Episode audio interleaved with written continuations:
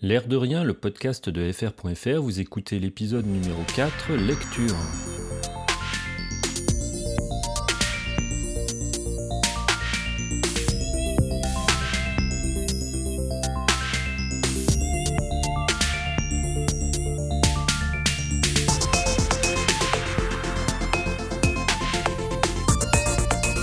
Salut, bonjour, je m'appelle Fred et je suis très heureux d'accueillir vos oreilles dans ce quatrième épisode de L'air de rien.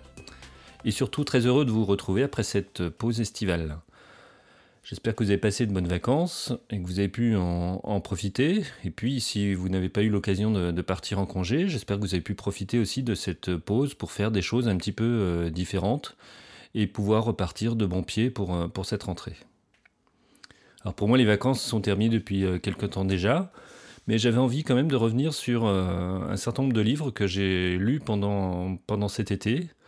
Euh, l'été, c'est souvent l'occasion de, pouvoir se, se, poser un peu et puis de relire des livres qu'on avait euh, mis de côté pendant, l'hiver ou pendant à cause du travail et différentes occupations. Et puis quand on est sur la plage ou à la montagne ou à la campagne sous un arbre, c'est toujours euh, un moment privilégié pour pouvoir lire des livres euh, soit distrayants et un peu futiles, soit des livres un petit peu plus compliqués parce qu'on a l'esprit un petit peu plus disponible pour pouvoir euh, les, les, les ingurgiter en quelque sorte. Alors j'ai retenu trois livres très différents pour cette première sélection. Il y aura peut-être d'autres sélections à venir. Je ne peux pas vous le promettre parce que je lis de façon très très irrégulière. Il peut se passer euh, six mois pendant lesquels je lis absolument euh, rien ou des livres euh, autres que de la fiction ou des livres qui ne sont pas forcément intéressants de, partager. Et puis je vais en lire quatre ou cinq d'affilée et là je vais avoir plein de choses à vous dire. Donc je vous promets rien pour une deuxième édition, mais je vais au moins commencer déjà par celle-ci et vous présenter les trois livres que j'ai lus pendant cet été. Alors le premier s'appelle Personne ne gagne de Jack Black, c'est aux éditions Monsieur Toussaint l'ouverture. Avant de vous parler du livre, j'avais envie de vous parler des éditions Monsieur Toussaint l'ouverture parce que ce sont des éditions dont je suis assez fan. Euh, c'est une maison d'édition qui fait souvent des rééditions de littérature euh, anglo-saxonne, souvent des livres qui sont jamais sortis en français ou alors qui sont sortis il y a très très longtemps et qui, étaient des éditions un peu perdues. Et puis souvent des livres qui ont eu pas mal de succès dans leur euh, pays d'origine. Ils ont un catalogue qui n'est pas forcément gigantesque, mais qui est relativement intéressant. Et puis il y a un deuxième aspect avec les éditions Monsieur Toussaint l'ouverture, dont je suis assez sensible, auquel je suis assez sensible c'est que ce sont des, beaux livres, et ça c'est important quand on achète des, livres papier. Ce sont des livres qui ont des couvertures superbes, alors soit parce qu'il y a des belles illustrations, soit parce qu'ils utilisent un, beau papier, une belle mise en page, etc. Par exemple, le livre Carou de Steve Tezich, qui est de, de mes livres préférés aux éditions Monsieur Toussaint l'Ouverture, euh, est un livre qui est fait en, je connais le terme en anglais, ça s'appelle letterpress. Donc, ce sont, euh, vous voyez, des lettres qui sont imprimées euh, sans encre, mais imprimées de façon très prononcée dans, dans le papier. On, les voit en, en, relief, en fait. Ils ont plusieurs livres qui sont faits de, de cette manière et ce sont en général des livres très très jolis. Et puis, euh, il y a toujours une touche d'humour et, de proximité avec le lecteur dans, avec, les avec ses éditions. En particulier, euh, à la fin des livres, il y a toujours une petite page qui résume un petit peu la façon dont a été euh, fabriqué le livre. Et puis, je vous invite aussi à aller voir leur site internet. Vous verrez qu'il y, a beaucoup d'humour, il, il, y a des pages assez intéressantes à, à consulter. Revenons au livre. Donc, c'est un roman en fait, c'est pas vraiment un roman, parce que c'est plutôt une autobiographie qui raconte la vie de, de, Jack Black. Mais c'est vrai qu'on pourrait appeler ça un roman parce que sa vie est totalement. Euh, on, a l'impression que c'est une fiction. Euh, elle est peut-être romancée, mais j'ai pas vraiment l'impression. Il y a vraiment euh, beaucoup d'éléments qui paraissent, qui paraissent assez, assez réels. Alors Jack Black, c'est un pseudo. On ne connaît pas réellement le, le, le nom de, de l'auteur. Donc, euh, ce que l'on sait, c'est qu'il est né aux, États-Unis en 1871 et qu'il est mort autour de 1932. On n'a pas la, date exacte et on ne sait pas non plus exactement dans quelles circonstances. On, pense qu'il s'est peut-être euh, peut-être suicidé, mais on n'a aucune trace de, la fin de sa vie. Alors, Jack Black, c'est un bandit. C'est un cambrioleur professionnel qui parcourt les routes de, de l'Ouest américain et puis aussi euh, du Canada. Et dans ce livre, eh bien, il raconte cette vie de vagabondage, euh, qui, qui, l'a conduit pendant 30 ans de, ville en ville et, et, surtout de rencontre en rencontre. Et puis, entrecoupé, évidemment, quand on fait des, cambriolages, entrecoupé de séjours en prison. Il raconte sa vie, euh, la vie des vagabonds de cette époque, qu'on appelait euh, les, les, hobos. Il raconte les cambriolages, comment ils se sont, euh, comment il, s'y prenait, quel cambriolage il a fait, les, rencontres qu'il a faites, mais il parle aussi de son addiction à, l'opium. Et puis, il décrit pas mal aussi ses séjours en prison et les conditions très difficiles de, détention aux États-Unis à cette époque-là, au début du, du 19e siècle, du 20e siècle, pardon. Donc vers les années 1910, euh, euh, il s'est rangé, il est devenu journaliste et il a continué à, se battre pour l'amélioration des conditions de, détention aux États-Unis. Euh, le livre lui-même est sorti un petit peu plus tard, il est sorti en 1926 et à l'origine, c'est des écrits qu'il avait fait dans, un journal. Et puis il a rassemblé tous ces écrits pour en faire un, livre cohérent. Alors c'est un, livre qui a eu beaucoup de succès aux États-Unis lorsqu'il est sorti, qui est resté d'ailleurs un, livre un livre euh, assez connu aux États-Unis. Je crois qu'il y a eu une, adaptation euh, au cinéma, euh, mais qui, doit dater un petit peu. Et puis c'est un livre qui a influencé pas mal d'autres auteurs, en particulier William Esborough, qui s'est jamais caché d'être, d'avoir inspiré toute son œuvre sur, sur le, sur, à, partir de ce livre en fait. Alors ce que j'en ai pensé, bon, c'est vrai que surtout au début, il y a parfois des longueurs parce que c'est relativement euh, descriptif sur la façon dont il réalise ses cambriolages, euh, la façon dont ça se passe, et puis euh, les, événements s'enchaînent, et on n'a pas l'impression qu'il y, a une intrigue à proprement parler, il n'y a pas une histoire qui se déroule. Et puis, au fil de, la lecture, au fil des pages, il y a des personnages qui reviennent régulièrement, des personnages qu'on a connus au début et qui retrouvent euh, des années après, qui parfois euh, l'ont trahi, sont des amis, parfois euh, finissent en prison ou, sont, ou sont tués ou meurent. Et donc on finit par s'attacher à l'ensemble de ces, personnages. Et puis on se demande surtout euh, comment ça va finir, comment cette vie de vagabondage euh, va, se terminer? Et, euh, comment il va réussir à sortir de ça s'il ne va pas y avoir une catastrophe à la fin? D'ailleurs, dans la seconde partie du livre, le style change, euh, on est moins dans le descriptif, et là, euh, Jack Black est plus dans l'analyse parce que lui-même se rend compte qu'il est parti sur une, sur une, fausse, euh, une fausse route et qu'il essaie de s'en sortir, à la fois de se sortir de son addiction pour l'opium, et puis de revenir à une vie plus standard, on va dire, et, avec, et revenir dans, dans, le droit chemin parce que à aucun moment ces cambriolages ne nous ont apporté la, la, richesse, ça lui permet tout juste, tout juste de, vivre.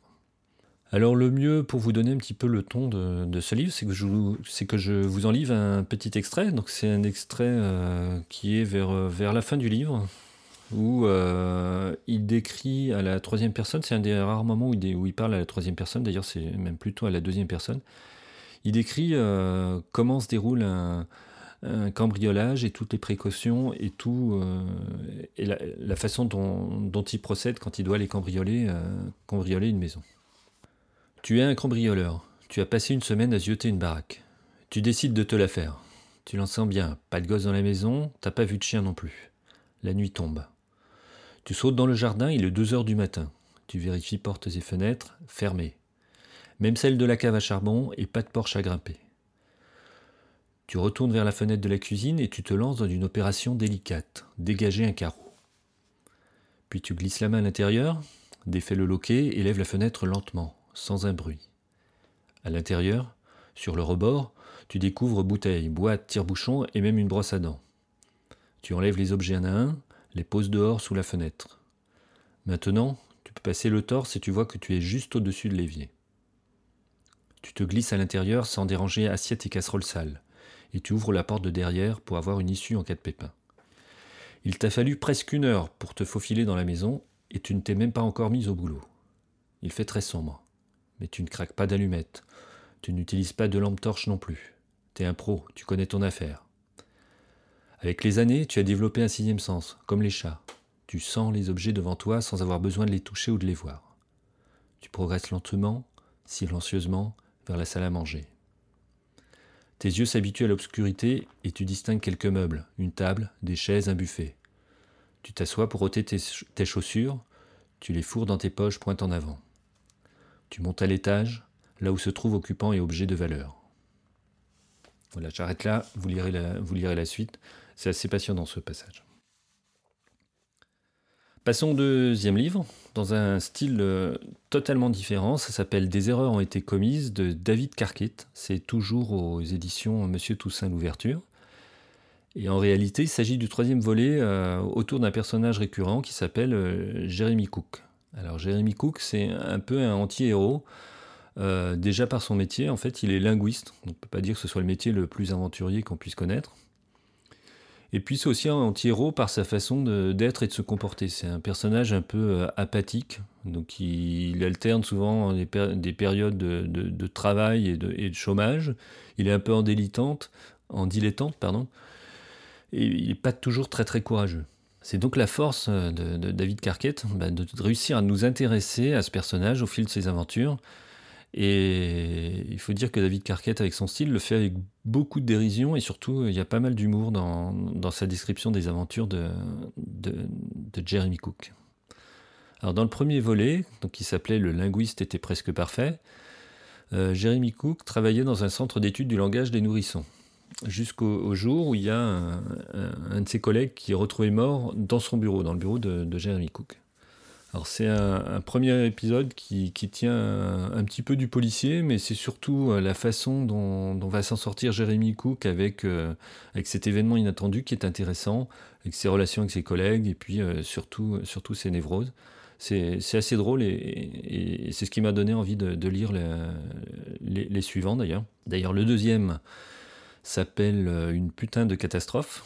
Donc là, on change complètement euh, d'univers parce que puisque notre linguiste est envoyé en mission pour sauver un couple à la dérive.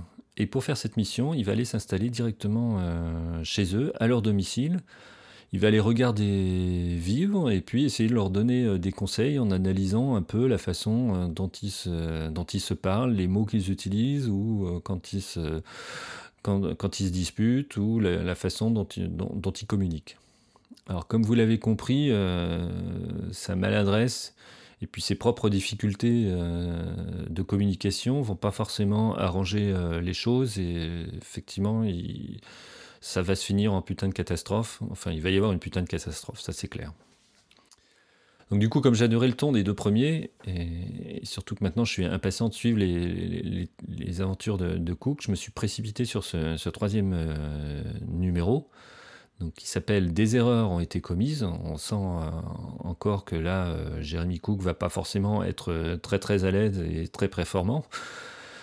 Et donc dans ce nouvel épisode, on, y suit parallèlement notre héros, ou notre anti-héros, qui essaie de trouver sa place entre des périodes de chômage et puis sa vie conjugale qui est faite de haut et de bas donc on, suit à la fois notre héros et puis on suit un autre personnage qui s'appelle Ben Headnut, qui est un, homme d'affaires, un homme d'affaires qui a réussi à monter une entreprise assez brillante et qui marche très bien, qui est, euh, une entreprise de commerce de, noix. Et donc il a réussi à monter cette euh, entreprise florissante tout en ayant euh, une vie conjugale parfaite avec une charmante épouse et quatre filles et donc tout va bien euh, au début du livre, bien sûr. Évidemment, à un moment, euh, la vie de ces deux personnages euh, va, se, vont se croiser. Et puis, hasard ou pas, est-ce que c'est c'est la poisse de Jeremy Cook? Mais l'as des noix va partir en vrille. Jeremy Cook va tenter de l'aider et on part dans des, dans des aventures et des, et des rebondissements assez, assez amusants. Franchement, si vous voulez passer un bon moment, c'est un livre assez léger qui se lit facilement et c'est un, vrai livre d'été. Euh, ou un livre, un livre de week-end, un livre pour se détendre, on va dire. Je vais vous lire aussi un, extrait. Cook lâcha un rot parfumé au bacon qui se leva dans la brise matinale du parc du séminaire. Il avait emprunté un raccourci pour revenir de la cafétéria où il avait pris son petit déjeuner. Et la découverte qu'il avait faite imprimait à son pas une légèreté inhabituelle.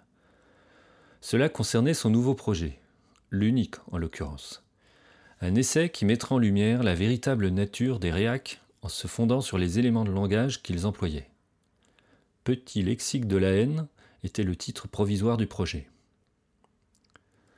Jusqu'à ce matin, son échantillon se résumait à deux entrées, deux expressions qu'il avait entendues quelques jours plus tôt à la radio en se rasant et qui avaient enclenché le processus. Racaille, comme dans cette racaille de Castro, et jeter de l'argent par les fenêtres, comme dans Nous n'allons pas passer notre temps à jeter de l'argent par les fenêtres pour résoudre ce problème. Dès qu'il parlait de politique étrangère, les réacs utilisaient le mot racaille et jeter de l'argent par les fenêtres à chaque fois qu'ils évoquaient la politique intérieure. Pour Cook, ces expressions semblaient intrinsèquement chargées de haine. Il était certain d'avoir perçu des intonations hostiles lorsqu'il les avait entendues à la radio. Toutefois, il savait qu'il lui faudrait prouver objectivement ses impressions et surtout réunir de nombreux autres exemples. Grâce à son exubérant voisin de table, Cook venait de recueillir un troisième idiome. Il se trouve que.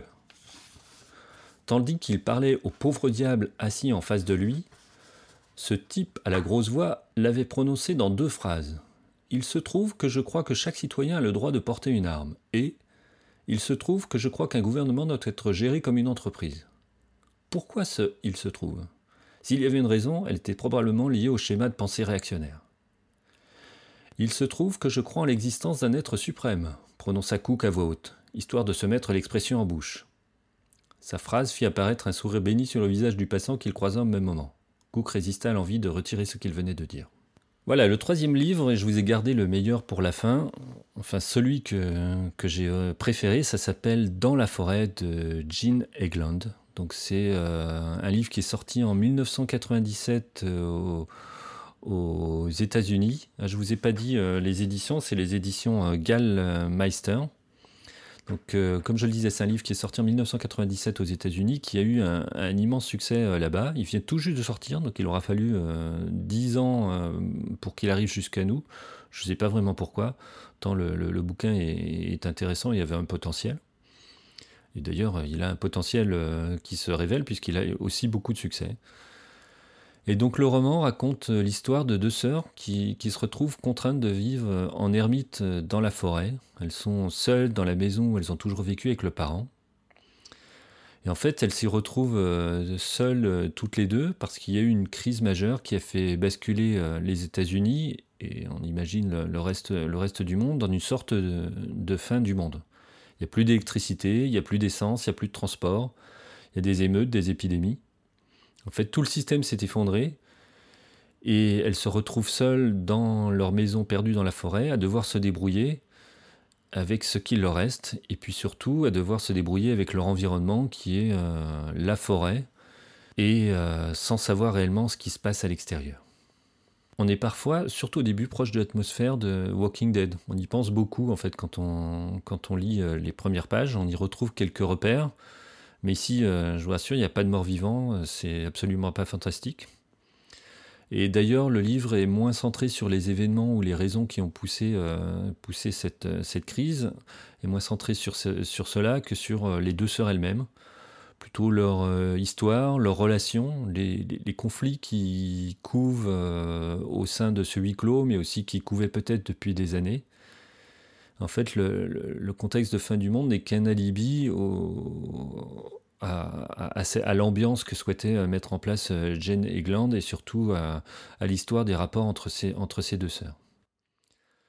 Alors l'auteur ménage un suspense assez euh, incroyable qui fait revivre à la fois le, passé de la famille et puis, euh, elle rend surtout euh, à merveille la tension euh, de l'extérieur, tous les dangers qui peuvent survenir sur deux, filles qui sont perdues au milieu de la forêt, et puis les dangers de l'intérieur, les propres, les, choses qui peuvent se passer entre elles ou à l'intérieur de, la maison ou de l'environnement proche de la forêt.